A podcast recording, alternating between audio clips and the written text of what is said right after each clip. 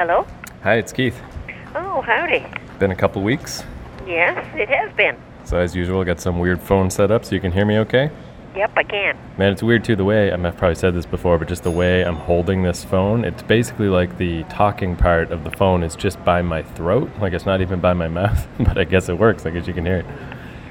I thought you might be out at that ca- that cottage. Yeah, no, that was uh, so that was last weekend. Yeah, so it's been uh, just from weird different timing stuff. I guess it was I was doing the wrestling podcast with Jason, and then I went out to this cottage, and you were doing stuff during the week a lot too. So yeah, a little tricky to uh, sort out episodes of this. Somebody uh, on Twitter was like, "Hey, where's the new episode?"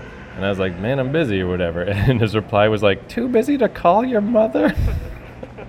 so that's good. I was like, "Hey, she's too busy too. Don't put it all on me." So how was the cottage? It was pretty cool. It was a. Uh, it's weird going to because it's a lot like um, like Valerie's kind of cottage, you know, that we went to for uh, Thanksgiving a couple years ago.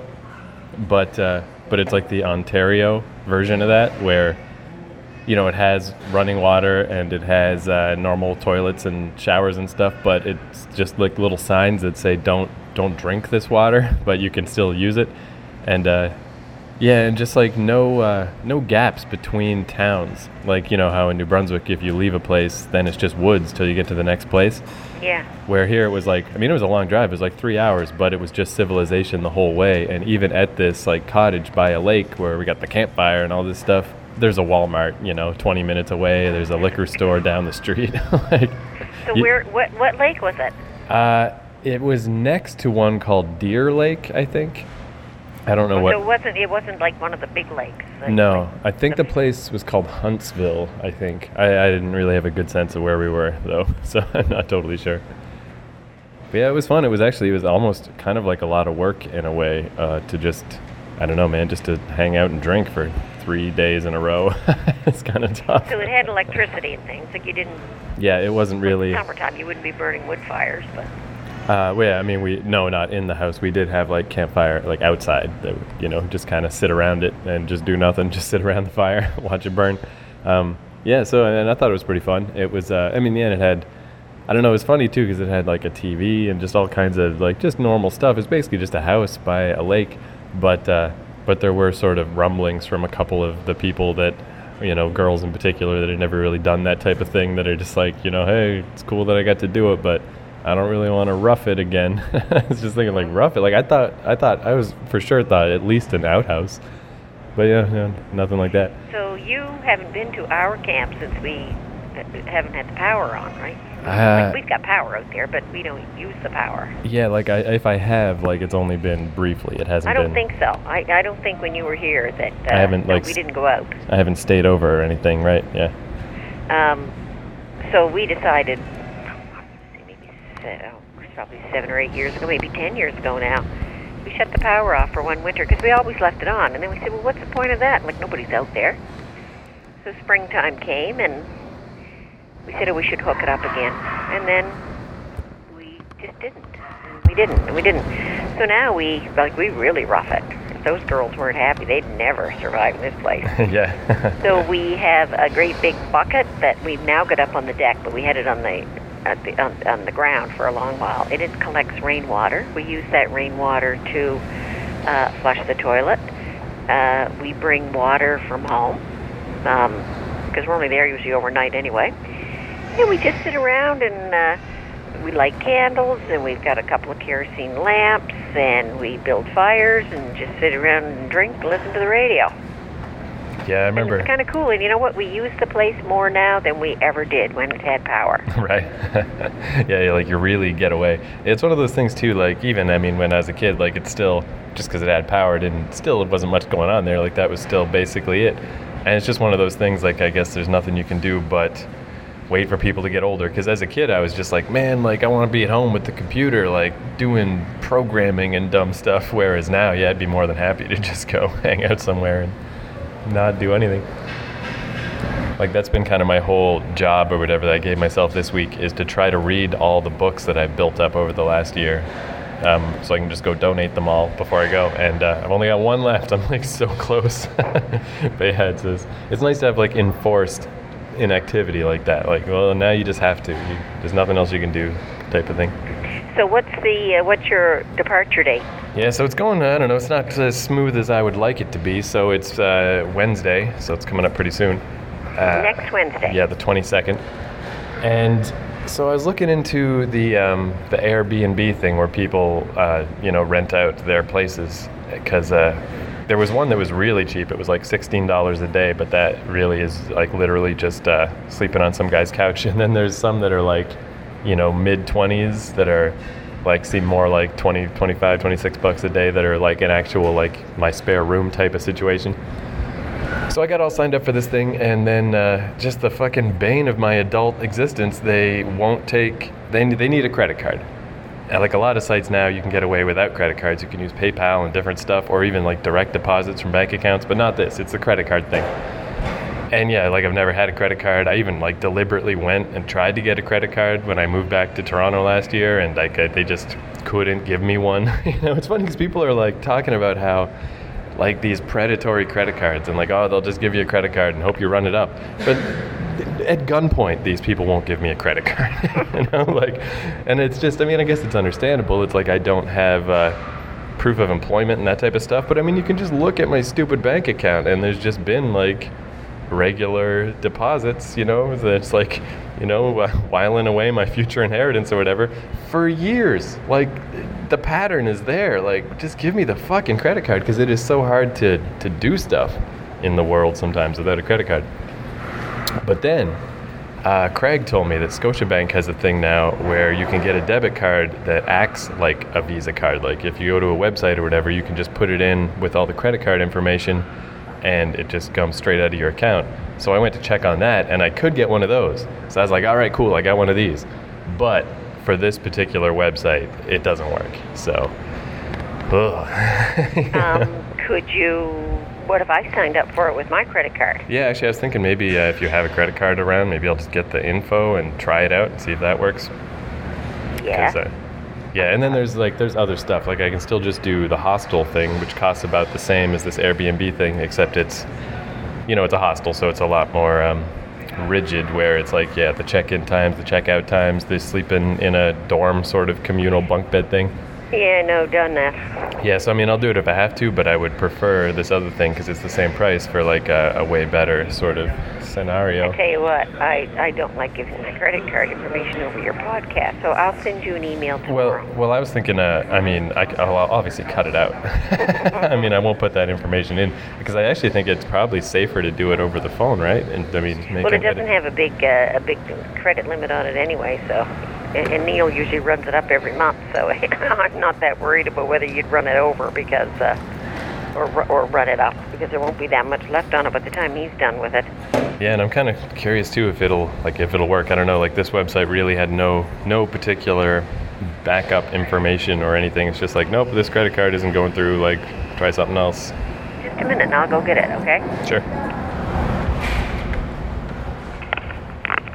Well, I don't seem to have it. I must have left my wallet at work. Yeah, and then I figure, uh, worst case scenario, I guess I could just do a hotel type thing. That's one thing I'm kind of hopeful for, at least, is because uh, even that, like, that's what led to my three days of homelessness back before in Vancouver was because I had your guys' credit card or dad's or somebody's, but since it wasn't under my name, it wouldn't work or whatever. So I mean, at least I got this thing. Like I'm almost kind of curious to try that. Like, can I go get a hotel room now with this fake Visa card? Hmm. I don't know. Yeah, they're just so. Um, like I guess it's all just for like if there were damages and stuff. Like you know, you can't just pay. Like you need the line of credit so they could. Yeah, that's what they want the card for. Is uh, just in case you you cause some damage and you take off, then they'll just bill it. They'll just ding the card. Sure it's frustrating though. Like, I mean, I think I'm better off overall. Like, I know a lot of people my age that have like 30 grand in like debts for just random school that is not doing them any good right now and stuff. But it sure is sucky to just, man, just to be so, like, just fundamentally outside of society. It's like, I just want a basic thing. And, like, come on, come so, on. they, even Capital One, you, did you try Capital One? They're always saying uh, no, I mean I only did Scotiabank. That's all. I just but just went to talk to that dude. Yeah, it was literally the best he could do for me was um, it was like what you would do, I guess, for like uh, you know a brand new kid getting a credit card is like have parents like co-sign for it, and I was like, fine, good, let's do it. But because you're not in this province, then it's a whole to do because it has to be mailed and fucking what's that called when you get somebody to like Co-sign. oversee, but that like to prove that you signed it. You know, like beyond you, there needs to be a third party that confirms that it was you who signed, like a whole to do. And I was like, you know what, forget it. like, yeah, I'm surprised that that is all that complicated because we've Yeah. got an account at the Bank of Nova Scotia. You've got an account at the Bank of Nova Scotia. well, I mean, I think all I got to do is just get a job, and this will be fine. That's that's what's so crazy about it is I could literally just get a job at a coffee shop, and I'm sure that would do. you know, just like to show that there's a a regular flow of cash that's not. I don't know. That's like more official. Yeah, it's really ridiculous though. I mean, yeah, it's been 10 years of this shit. Just give me a fucking credit card, you dickheads. it's really frustrating. I don't know. I guess it's weird too. It's like uh, this is this is extra dramatized version of the situation, but it's just it's always weird to move, right? It's like, well, I'm casting aside all of this and going to try something else. And uh, oh, but don't forget, also, you know, you're not part of society, so psh, good luck. you know, so it's demoralizing. It's like, oh man. But anyway, Listen, I know where your father keeps his wallet. You hold on. I'll go get it. I know where the card is. all right. His Thank you. card. We'll use we'll use his because it's the same as mine. It all it's all the same account. Just a second. All right.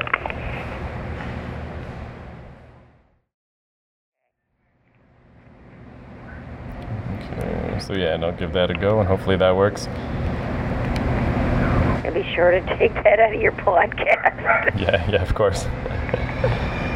of course. All right, cool. Thank you. well, it's worth a try. Yeah, and I mean, I guess worst thing is that you know, if worst comes to worst, if I do, I mean, I, I really, well, I don't know. I guess like I don't intend to do a hotel thing because even the cheaper hotels are like at least double that. You know, it's pretty expensive. But, uh, but yeah, I don't know. I should probably be able to find an actual apartment or a room or whatever before too long. I'm sure something will work out. But yeah, it really did load like dealing with all this this stuff. Like I don't know. I guess there's like a point where I'm just, uh, it's just so frustrating to try to deal with all this crap that I'm just like, I start thinking again of like, like, do I need a place that bad? like, if I did just sleep on a park bench, like, like, just like, fuck you, world, you know, like, stop fucking me around. I don't need you, but I kind of do. you know, like, that really, that really would be the last. Well, it's not like you don't have money. You know. I know that's what's so money. frustrating about it. Same thing with uh, like I mean, you know, ten years ago when the same thing happened and I did the three days of homelessness. Like, yeah, money coming out of my ass. It doesn't matter though. They don't care. Like, yeah, it's all about um, it's really just a job. I mean, it's all just like get a job. They're just like they cannot fucking fathom how like you can't have a job. Yeah, I don't know. It's like- I guess it's like that kind of just super institutionalism is like what's annoying. It's like can't we I don't know, can't you just talk to me for half an hour and go like, okay, he's fine. you know, like it literally just like the individual just doesn't matter at all. Yeah, it's no, you got to have a resume. Whether you were any good at anything you did, it doesn't matter. yeah. Um, yeah, you got to show that. Yeah, I don't know. The whole thing is stupid. It's so we're so society bound. I got in kind of a, a little. Uh, I took. I drove back from this cottage with uh, Matt and his girlfriend, and got in like a minor little argument with her about. Um, because Matt had this job back in the day where he was a facer or a can a can turner basically, but they call it facing, where you go in after the grocery store's closed and like you're stocking the shelves. But his his job wasn't even to stock shelves; it was to turn all the products so that the labels face forward. And he did it for one day and he quit. And the reason this came up is this guy Raul that was at the cottage with us. He's like young, he's like 22. He just quit that job. Like he had that same job. So we were talking about it. I was like, man, you remember that horrible job you had? Well, Raul used to do that. And his girlfriend was like kind of taking the tack of like, well, shouldn't you be, shouldn't we be glad that we live in a society where that could be a job where like you can get paid to turn cans? And I was just thinking, like, for to me, it was like, like that's the kind of thing that makes you turn cans for a living, you know, like. It's, And what do you put? What do you put in that little box on Revenue Canada? Can turner, Yeah, facer. That's what they call it. You're a facer. a facer. Yeah, because you're facing. Who the heck would the even know what that products. is? Well, exactly. I think it's like maybe to try to maintain a little dignity or to trick you into thinking it's a it's a real job. It's like how at Subway you're not a sandwich maker, you're a sandwich artist, or just whatever. Yeah, it is like the old you're the, you're the homemaker, but you're the domestic engineer. Yeah, come on. And, and to me, though, yeah, like turning a can, it really is the worst because even that idea that, like, oh, but you know, we live in the society where you can turn a can. But if we were in some agricultural society, just by default, anything else that, like, anything that you did would at least be useful or valuable to someone. Turning a can is just like, why don't you just shoot yourself in the face? like, yeah. And why doesn't the guy that's stocking the cans turn them the turn them the right way anyway? Yeah. Like, do it right, buddy, or don't do it at all. You're stocking the shelf. Apparently, uh, Japan is huge on that type of thing, just to keep their unemployment numbers low. Like, there's so many redundant jobs. Like uh, the example I read was if you go to a hotel, I think it's less like this now that they're in a little bit of a recession, but it was like you go to a hotel, there's the guy that opens the door, there's the dude that takes your bags over to the uh, desk to ring you in, a different guy who brings your bags to the elevator, an elevator guy, and then another bag guy at the top of the elevator, just so everybody will have a job. But yeah, it's all just like Jesus, you know, like I don't know, like that's where it's like like you're basically just giving them money for a useless thing so just give them the money then like i don't know like don't make them show up and do this Oh, it's probably to make them feel needed and wanted and have some purpose in life. yeah Like your purpose in life is get up and turn a can. yeah like I, that's the thing i mean i got a, a little bit of a bad habit i guess of uh, getting in uh, slightly too heated d- debates with people about stupid shit but like i just i just couldn't smile and nod at the at the that's a valid valid career to turn a can. I mean to me almost every job is like you know a ridiculous dehumanizing prospect. Turning a can it's just like oh oh my god. It it offended me deep down Now, I can see that though being a job. Okay, let's say for somebody who is really mentally challenged. okay yeah sure actually i think i even said that to her give them, yeah, you know, it, and, and and they do need some, feel some need, and but they don't really have the the ability to do anything that's too demanding. So Right. yeah, get them to do something rote like that. Have some purpose in life. Pay them a pittance or whatever you're going to pay them, and get they get out, they're in the world, and they meet people, and they've got a very important job, which is turning the labels. Like, wow, okay, I uh, yeah, that kind of thing. I'm not opposed to. I that's- a good idea. Yeah, and that's the kind of thing too where, yeah, like I could see it too, like, or maybe if um, if they were real lax about that job, you know. But I'm sure you have to dress up in your stupid thing and do everything all official. Like I, I used to think about that when I worked at the coffee shop in Vancouver. That. Uh, that uh, I really hated cleaning the washrooms. Like it just was like by far the worst part of the job, and we always fell behind on it. And we're dealing with food and stuff. We just shouldn't even be in those washrooms. It's just gross. So my idea was like, what if a bunch of the neighborhood coffee shops all pitched in to get like uh, just like a little cleaning crew guy to who would just go from shop to shop throughout the day and just just clean up the bathroom. But I would also like try to make that job appeal to the type of person that would want to do it. Like if you want to just wear a heavy metal t-shirt and listen to music and probably be stoned, that's fine. you know? Like maybe that wouldn't be in the job description, but I would kind of passively make it known that like don't worry about it. Like you're already doing the worst job in the world. At least try to have some fun while you're doing this job. That would be a better world, I think little more construction going on. I guess this is going to be my last day recording from this building. Oh my God, she's having a little celebration. Yeah, Leave some kind of a little memento on the wall. Nah, you'll never be back to look at it anyway. yeah, I don't know. I'm always surprised though, like how uh, every time there's some place that I thought I would never be back to, I always end up back there. Like uh, with Vancouver, I went back like you know like eight months later. Even my weird old neighborhood in New York, I got there by accident. It was awesome. Like when I was there for the summer in like 2012, I had a bicycle and I was biking around, and I b- biked so far that I ended up at my old apartment. I was like, cool. And then my tire broke and like popped, but I managed to get a subway and take it back. But yeah, I'm always surprised. Like, I'm sure I'll be back here sometime because I, I don't really mind this neighborhood. It's been a boring year, but uh, someday I'll be back in Toronto and I'll just uh, just come out here and walk around. well, whatever turns you crank. Yeah, yeah. I don't know. It's it's. Because I uh, find when you go back to places, if you have any kind of nostalgia for them at all, it's never the same, and sometimes Right. it's better not to go back. Yeah, I guess I kind of though I kind of like to go back to sort of uh, dampen that nostalgia, just to remind yourself that it's just a place. It's like, ah, it was no big deal. Yeah, well, and that's what happens when you go back. You have a vision of or a memory of what something was, and then you you go there again, and it's like, yeah, I, this was it. I guess this was it. Yeah, it's pretty interesting too. Just uh, so I'm looking up um, apartment stuff in uh, Vancouver, and I figure I won't make a real effort to try to get a place until I'm actually there. But just looking it up, like stuff I kind of forgot about or didn't realize, like how the SkyTrain goes all the way out to the airport now. So, uh, like, do you remember when you guys came? Uh, where your hotel was? It's like Southwest Marine. close to the airport, but we had to take a cab. It's a street called Southwest Marine Drive. That's where I stayed too when I first got there. And now there's a, and it felt like the middle of nowhere. There's a there's a SkyTrain stop there now. like holy crap. But yeah, there was basically I saw one super cool apartment right on Commercial Drive, which is like my favorite street in Vancouver.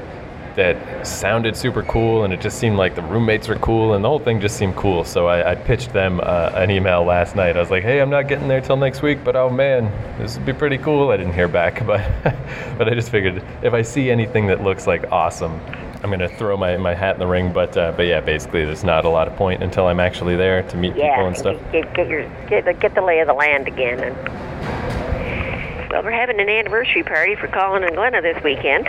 How long have they been married? Fifty years. Jesus Christ, not bad. Pretty good run.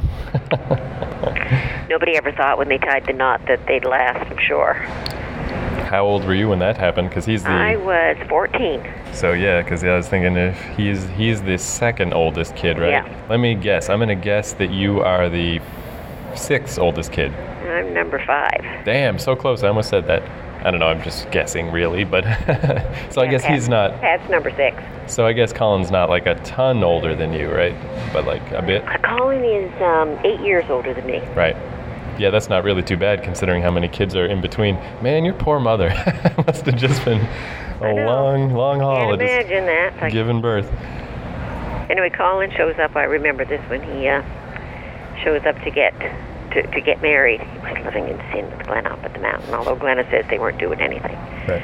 because her mother wouldn't let her. But anyway, um, and she was young. She was 18. So anyway, Colin shows up at our house, get to get ready to go to the to the church, and Colin was like. Uh, He'd be like Elvis Presley in those days with the big hair, you know, Yeah, I mean, he the kind big hair that stand like it stood like about a foot above his head right.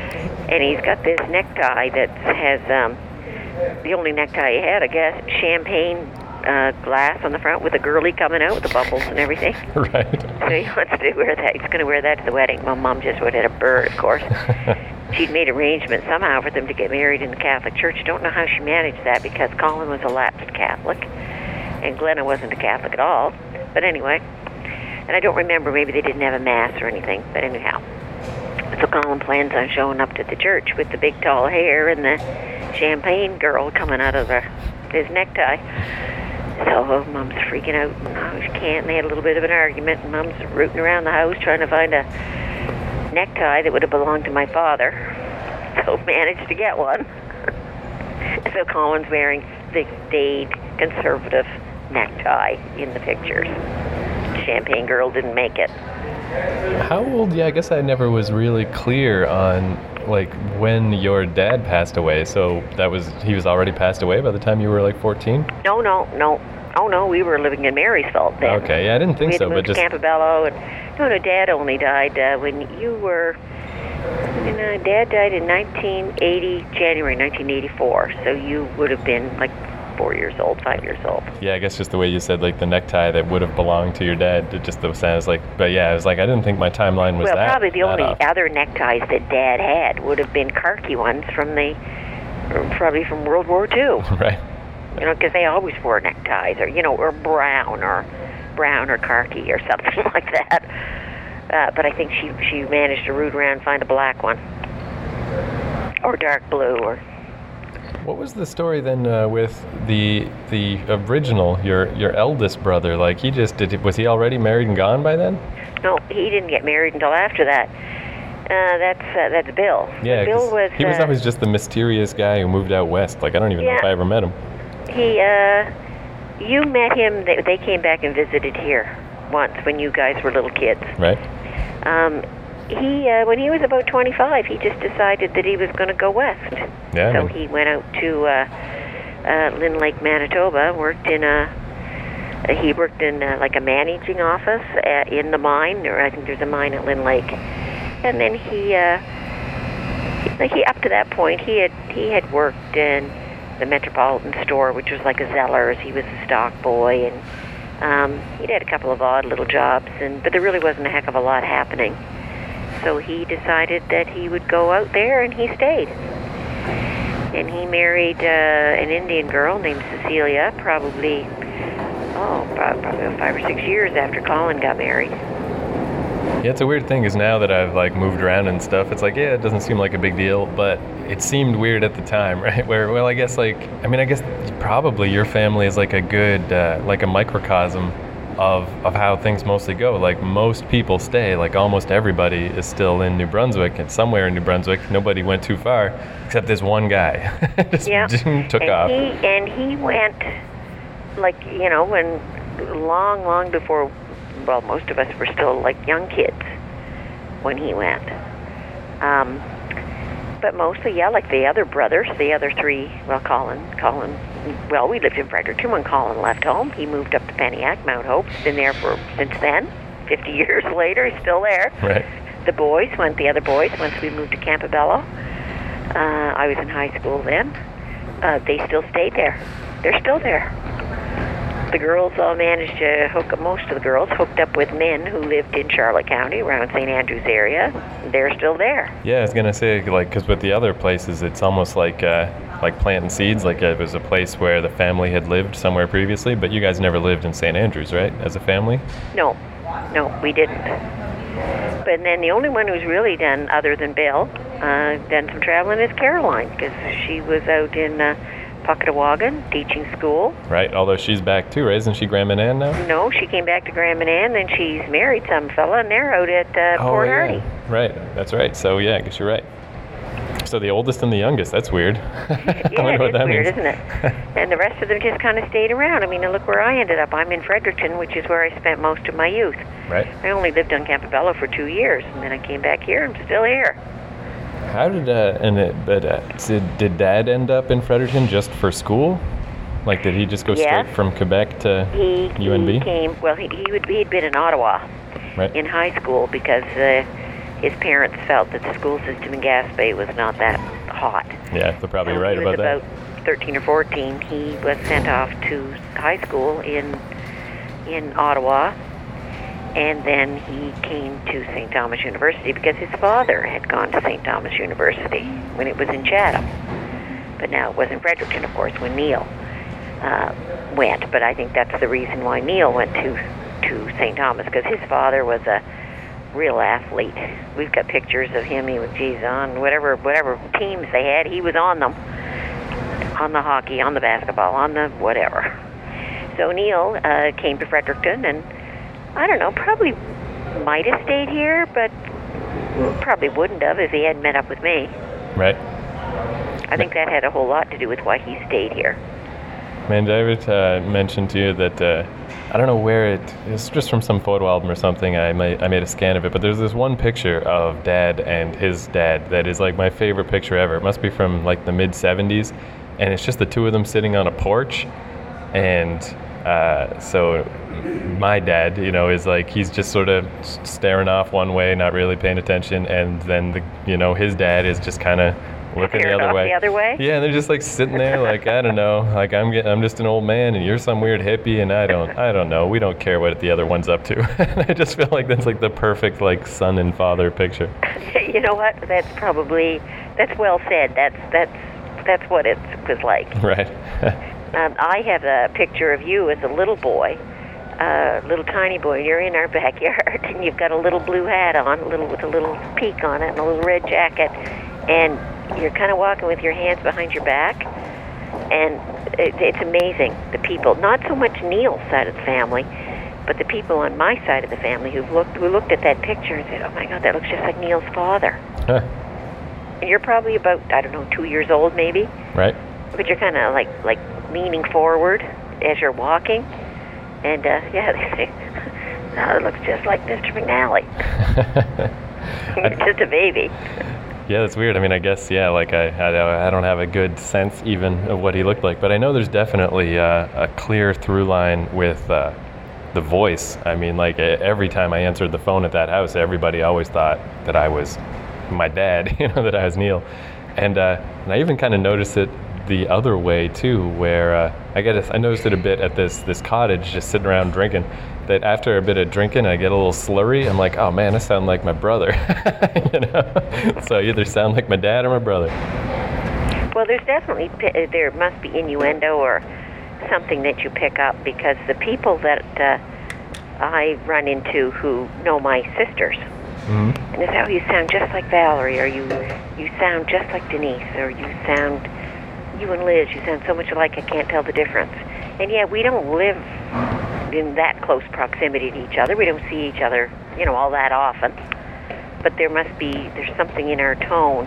I ran into somebody who knew mom and she said, You're just like a younger version of your mother. You sound just like her. Oh, good. Well, mom's been dead for 10 years, but okay.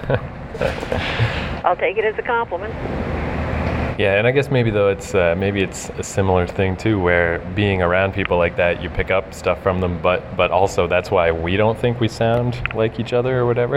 it's because we spend enough time with you know you spend enough time with your family that you you know all the little differences. But yeah, I guess to other people. Well, there are probably things that you pick up when you're young, right. and they stay with you.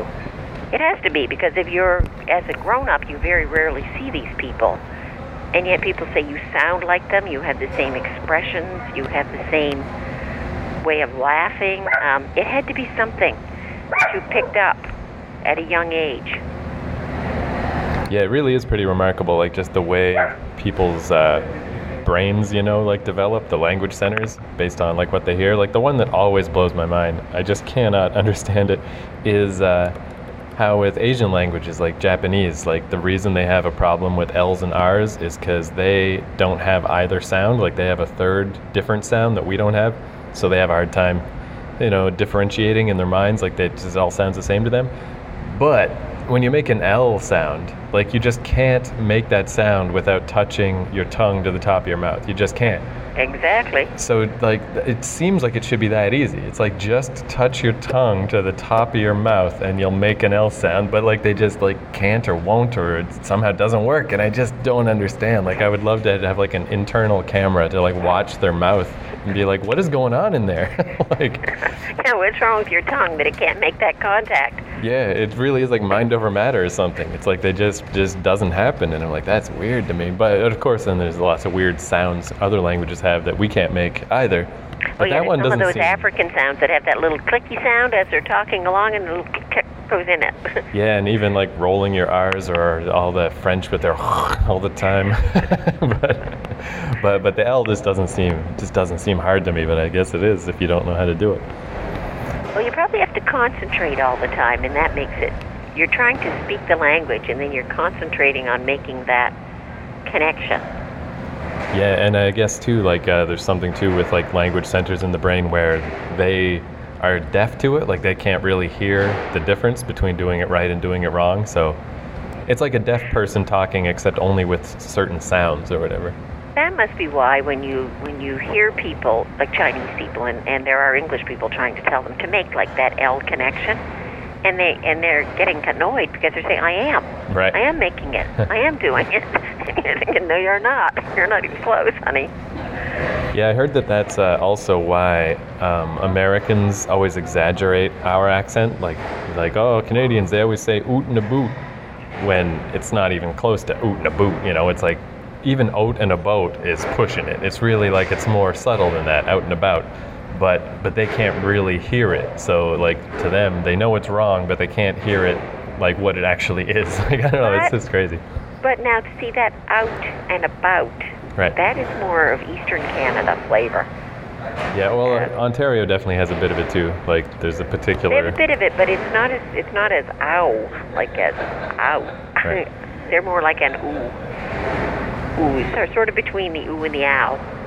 Yeah, there's. I read a, a web page about it once, like a wiki article. Like it's there's a term for it and stuff. It's funny to hear like accents just broken down. Like linguists, like they have words for all these things, and like it's weird. It sort of demystifies it.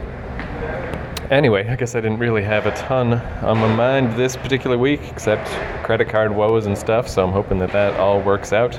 Oh, you know what's one thing though that uh, when the Airbnb didn't work, I went and signed up for this other website, and uh, it really is pretty awesome. It's Couchsurfing.com, where you don't pay at all. It's literally just free. It's just people that want to host other people.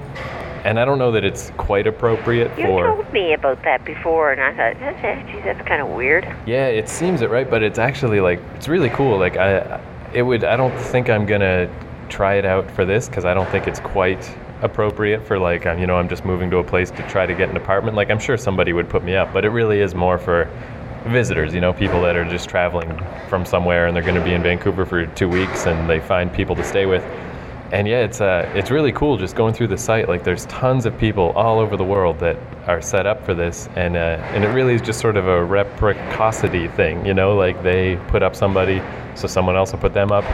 But also just because it's like fun. It's like some somebody from England comes and sleeps on your couch or in your spare room or whatever, and you can show them around, and they can tell you their stories about where they've been, and like particularly if you're the right personality type that likes to just meet new people and whatever it's uh, it's pretty cool, and it really seemed like ironic to me that I was like banging my head against the wall to pay for something, and I couldn't even pay for it. Where on this other website, I could get the same thing for free, It's like way easier.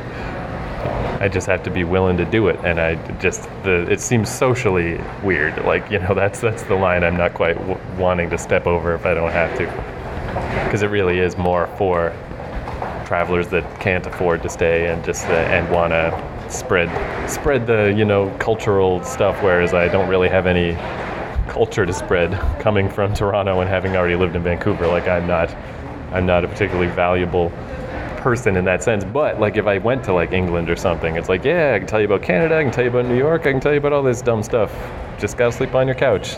Like it's really pretty neat. You must be though a certain like uh, extrovert personality or something that that well wants to meet people like that. Yeah. I'm more of an introvert. It's like yeah, well, I don't care if I ever talk to you or not. Yeah, that's another reason why I think I would, yeah, like uh, trend away from this is, is yeah, like uh, because that is kind of the currency, and yeah, like especially when I first get to Vancouver, I kind of don't want to do that. I want to just like have a place and look for an apartment and just like deal with all that, and not Yeah, and get yourself kind of settled in without having, you know, somebody that always wants to talk or and I think I would also befriend you or And I would also really want to try to set up uh, as many, like just one day, like one day with one person, one day with the next person. Like it'd be a lot of work to set up, but just because, because you know, it's just so easy to step on people's toes and to get on someone's nerves, and you know, it's their house, and I would just be there for free. but but it's totally something I'm definitely gonna look into sometime for if I do travel around somewhere. Like I think that'd be that'd be really cool.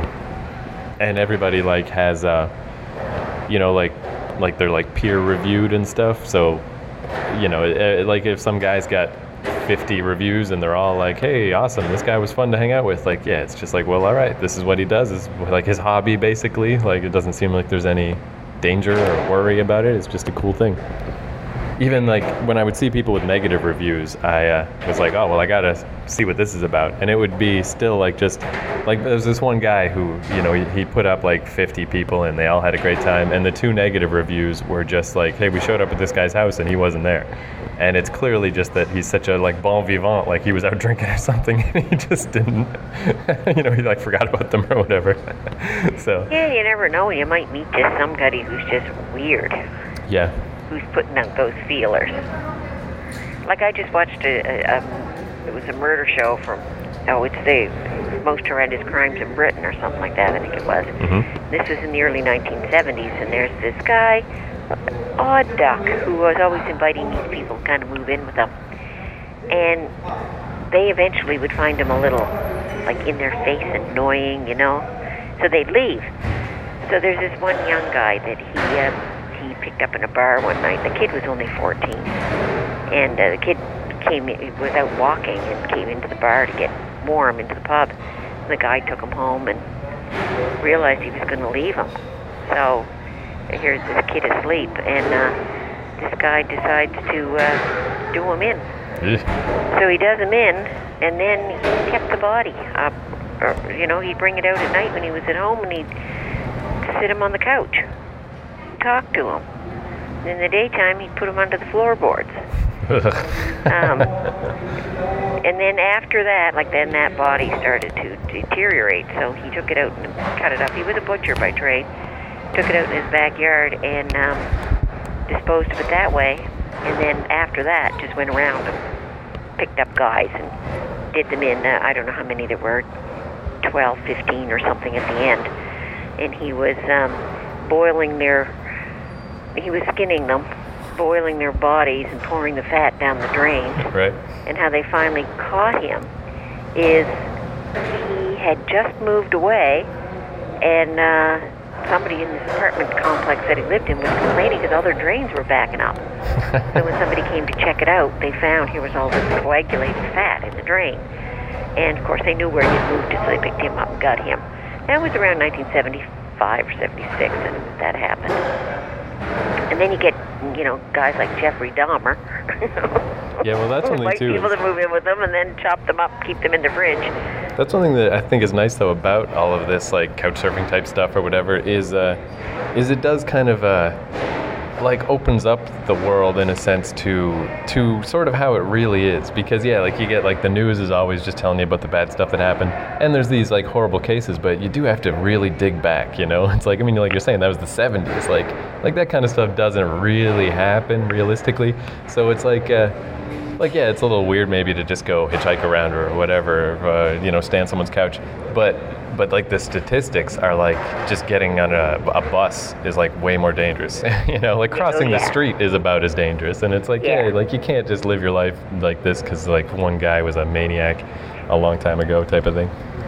But Uh, there could be more that I just don't know about. Yeah, oh, I'm sure there's a ton. I'm sure. I, I always wonder about that, like how many serial killers and stuff just never got caught. But, uh, but yeah, that's a lot of the. Uh, like, I don't think I would do hitchhiking. That seems like a step too far. But with all this type of stuff, um, the, the basic thing is just like whatever your gut instinct is. If anything just seems a little off, just don't do it, and then you're fine. you know, like none of these super murderers are so fucking suave and cool that you can't tell that there's something weird about them. Yeah, I would think there. Yeah, because this guy, I mean, when they travel, when they track this guy, yeah, he was definitely he like he didn't look weird, but there was there was something. Yeah, but then you know there are people who have no intuition about that at all. Right. sometimes like you can you can just meet up with somebody for the first time and you just get this feeling about them that yeah, there's something about him. Yeah. You don't know what it is, and, and and you're right. You follow your gut feeling, and you usually find out that your intuition was right. But there's other people who don't have that sense at all, not even close. And I can see them being taken advantage by somebody. And that's one thing, because I, I guess I don't know. We never really talked about that on this show, but uh, yeah, you, you, it seems. I guess everybody has like an interest in like serial killer type murder stuff, right? Like it's not so unusual, but that does seem like something that's come up a fair number of times. Knowing you as I have, that you know you seem to have an interest, an interest in super murders and stuff. But uh, I mean, everybody does. I guess I do too. Like one time, I looked up uh, on Wikipedia. If you ever want to just lose an evening, the like list of like the top most successful serial killers by country. Like they just list them, and man, that's some fascinating shit. like that's just like wow. But uh, maybe that'd be a good way to finish this off. Is there's two little stories that always stuck in my mind of like the two sort of most interesting murderers that I came across on that list. If you want to hear some murder stories, Okay, sure. right. Okay. So the two that I thought were the most interesting, one of them was Canadian and one of them was Japanese. Well, which one do you want first? Oh, give me the Canadian one. All right. It's so not this, that guy on the bus, is it? No, no, because that guy just was a crazy guy. He cut off one guy's head, and and that guy. I mean, I'm not a particularly patriotic person, but he was like a, a relatively new immigrant. He wasn't really Canadian. I don't really count him. Okay, but he did the act in Canada. Yeah, yeah, he did. Okay, tell me the Canadian one. Uh, so this, uh, I guess these were almost like they were sort of clever, is why I liked them. Like sort of somebody put a little more thought into these weird murders. So this was uh, in BC, where you know there's been historically like a huge problem with uh, like just like prostitutes and street women and This stuff the Pen- getting killed. Penticton murders. Uh, I don't know, was that the the one at the pig factory? The farmer, pig farmer. Yeah, no, this wasn't that one. But yeah, like that, there's more than one, right? It's kind of bad. Now, what this guy would do is uh, is he would, you know, find someone, a lot of like native women that uh, are like semi-homeless and, uh, you know, have substance abuse problems. He would uh, like find somebody who was drunk and take them to his, uh, his like little crappy room in his hotel or whatever and just basically keep feeding them liquor till they passed out and then just carefully keep feeding them liquor while they were passed out so they wouldn't they wouldn't choke on it. They would just keep drinking it and then they would die from alcohol poisoning but there was no murder weapon. Like it took forever for them to catch this guy because because there's nothing. It's like that that uh, it's like that weird little thought puzzle about like stabbing somebody with an icicle and then the icicle Yeah. melts type of thing uh, so I don't know And, well, and, and because of the profession those people were in, they probably didn't really look for Yeah, any it- causes either. Yeah, apparently it took ages for anyone to even realize like that this was happening, and uh, it seems weird too. Like I always figure, like if I was gonna murder somebody, like I want to smash their head in with a pipe, like I want to do it. but but I guess that's how you get caught, because like this just seems so passive, and it's like he barely kind of did anything. But I guess uh, I mean I don't know. If you're just trying to get away with killing people, like there's there you go. And uh, Yeah, you wouldn't almost think there'd be any thrill to it, would you? yeah, yeah, it actually sounds like a real pain in the ass. It's like the reverse version of like feeding somebody soup to make them better. And then what did he? How did he dispose of the bodies? He didn't. He just left them, and they're just like, oh well, whatever. Like, you know, left the bodies wherever, somewhere around. Yeah, yeah, okay. And then they're just like, oh well, this person was just hanging out in an alley drinking, and then they just didn't. They just died. Okay, what's the other one? So the Japanese one, this was a more uh, modern thing, but this one was super fascinating to me. Is uh, I guess there's like a lot of forums and websites and stuff in Japan because you know they're so big on uh, like their society is so structured and strict, and uh, you know uh, people are real big on not you know bringing shame to their families and stuff. And if they feel like they have, it's like, well, guess I better kill myself. I mean, it is the nation that spawned you know suicide bombers and stuff like they're crazy. So so there's a lot of people that are like all right i've shamed my family uh, i feel terrible i'm going to kill myself but i don't want to kill myself by myself. I want a suicide partner. So they'll like partner up with somebody else that wants to kill themselves and they'll both go off and like you know do a like a double suicide together. So this guy would go on these websites and like meet up with somebody who wants to kill themselves, and then he would just kill them. you know? So, I mean, in a way, it's almost like he did them a favor or whatever. He just he did what they planned to do. He just didn't kill himself as well. And uh, and I guess it's a similar thing. Like it's just sort of this institutionalized suicides that are just like so common in Japan that it took ages for them to catch this guy too. How did they catch him? I don't remember the details anymore. Like, yeah, because it was a while ago that I read this. But, uh, I mean, maybe it was like, I'm vaguely remembering, like, you know, suspiciousness of, like, oh, well, this guy didn't hang himself. It looks like somebody strangled him. Like, that seems weird. Like, what kind of suicide is that? you know, that type of thing. but I just really thought that was, like, super interesting. It's like, like it's it's it's it's almost different. it's almost polite, right? It's like, oh, oh, I'm a Japanese murderer. I really want to murder somebody, but you know, I don't want to murder somebody who wants to live. Like, I'll at least murder somebody who wants to be dead. you know. Yeah, so, those, so the two of those really stood out because everybody else, I mean, it's impressive sometimes how many people they killed, but it's the same old stupid shit. It's like, yeah, I don't know, I just killed somebody and nobody noticed, and I did it ten more times, and here we are. So I like that those two had a little more to them. They're a little different. I have to give it, give you that. Like, uh, there's this one Russian guy. I don't know what's up with this family and fucking serial killers, but this was a, a book that Dad was reading that he was telling me about. Anton Chekhov or something his name was, or sh- something. And he killed a ludicrous amount of people in Russia, like 50 people. But it's just because uh, there was no art to it at all. He would just like find somebody near a. Uh, subway station and just uh, come up with some reason like hey can you come into the woods for a second and help me with whatever stupid thing? and then kill them. And because the bureaucracy in russia was so convoluted and bad and they kind of didn't want to make themselves look bad for all these murders like basically the police would almost cover up for this guy. Or they would just like oh it's unsolvable or, or this other guy that we already arrested he did this this and this also. So this guy got away with this for decades because because of the just the institution around him. But he wasn't clever at all. Literally, just took people into the woods and stabbed them. it's like, And that's usually how most of them are, you know. It's like there's no thought behind it. Although you get some of those ones who do the arsenic poisoning. right? And that takes a long, long, long time. Because I guess they're trying to get away with it. Right. There's a bunch of them who just kind of do it. I don't think they're trying to get away. They're just, uh, it's just a thrill of, we're at this, this time, let's do it. Like, Man, that was uh, where did I hear this story? It was somewhere fairly recently. I don't know if it was a recent story or not. A lot of these aren't, you know, because it is like, yeah, we got to dig into the past for all the horror stories. But it was, uh, if I remember right, it was some guy in the states who he like, uh, I think it was a hitchhiker story. Maybe that's where I heard this because I was looking up hitchhiking stuff, and he like abducted these two teens, like a boy and a girl, and had them in his basement and was torturing them and stuff. I think he killed the guy and he let the girl go, and then he pretty much immediately like hung himself just because he was so disappointed. He's like, oh, I finally killed somebody, and like it was, it just sort of sucked and it was boring. so he's like, I got nothing else. That was my whole thing. Was I thought this would be fun. So yeah, it's just, just a weird thing, dude. That's one thing. Being at this cottage, you know, it's like classic lake and the the camps and everything. So it made me think of those old Jason movies. And what a miserable life Jason must have had in the middle of the night, like slogging through the lake and coming up into the cold, you know, the cold forest just so he can kill some camp counselors. Like, not worth it. Seemed seemed miserable. especially since most of them were, well, some of them they're so screechy and stupid and everything. You're like, oh God, I'm glad they killed that person. they were so annoying. and they were so stupid. Like the the people when you watch some of those movies that, you know, like they're hearing the noise. Let's go check that out. Yeah. And let's split up. They always split up. Yeah, let's yeah, let's split up. Um, let's go in that dark section right there.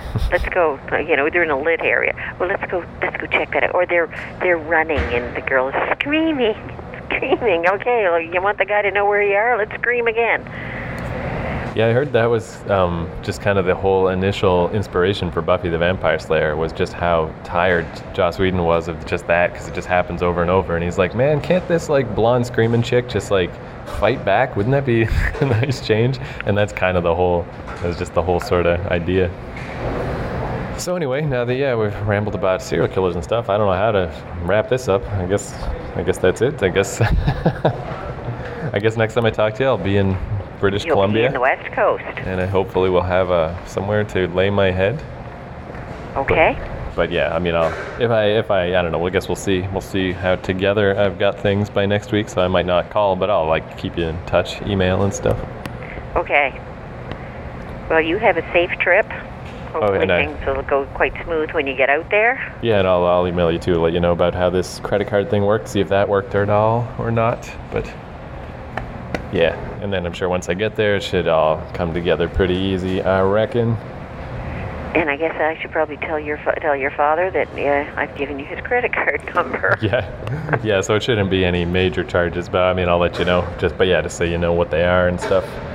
Yeah, Yeah, it so seems when we like get the bill, we're not saying, "Oh my God, what was that?" Let's call the credit card guys and make a big deal out of it. yeah, it seems like the the basic rate is uh, it's like a little under. It's less than thirty bucks a day, which isn't a great deal, you know. But uh, but whatever for temporary stay, it's still better than hotel prices and stuff. So, and yeah, and hostels are about the same. Like even the cheap hostels are about the same. And so yeah, this Airbnb thing, if it'll work, it seems better because it's like just like a guy. This one guy in particular, like he seems to have. He's just kind of converted his place, so he has like three or four rooms, and all the reviews are like, "Yep, no problem, it's cool. People stay there. The bathroom's gross, but whatever, you know." And you get your own room, and just like you know, yeah, like I. That's the kind of the part I want to avoid the most is the um, just that time schedule of of the hostel. Like if I got to go pass out at two in the afternoon, take a nap, like I wanna I wanna be able to. Yeah, you want to be able to have a place to do it. Yeah. That yeah, was one so- of the things that I always found so bad about them. You couldn't sign in until a certain, like seven o'clock at night, and you had to be out by seven o'clock in the morning. Yeah, geez, what happens if you just get like insomnia or something? Like, Too bad. Yeah. Too bad. Go sleep on a park bench during the day. And again, this whole thing, it's a, it's a little different anyway, because because uh, it's not like I'm in like London or something. Like, you know, I'm not necessarily looking to go meet up with a bunch of hostile people and like, oh, cool, let's go have traveler adventures. Like, it's really not. it's really, I really just want to get place to live. Okay, well, I got to sign off because the dog has locked himself in a room and he's scratching the door all apart. I can hear him in there. Cool. All right. So I'll talk to you next week or not, or maybe two weeks. Okay, uh, so safe trip and let me know what's happening. Thank you very much. Okay. Okay. Nighty night. Okay, night night. Bye.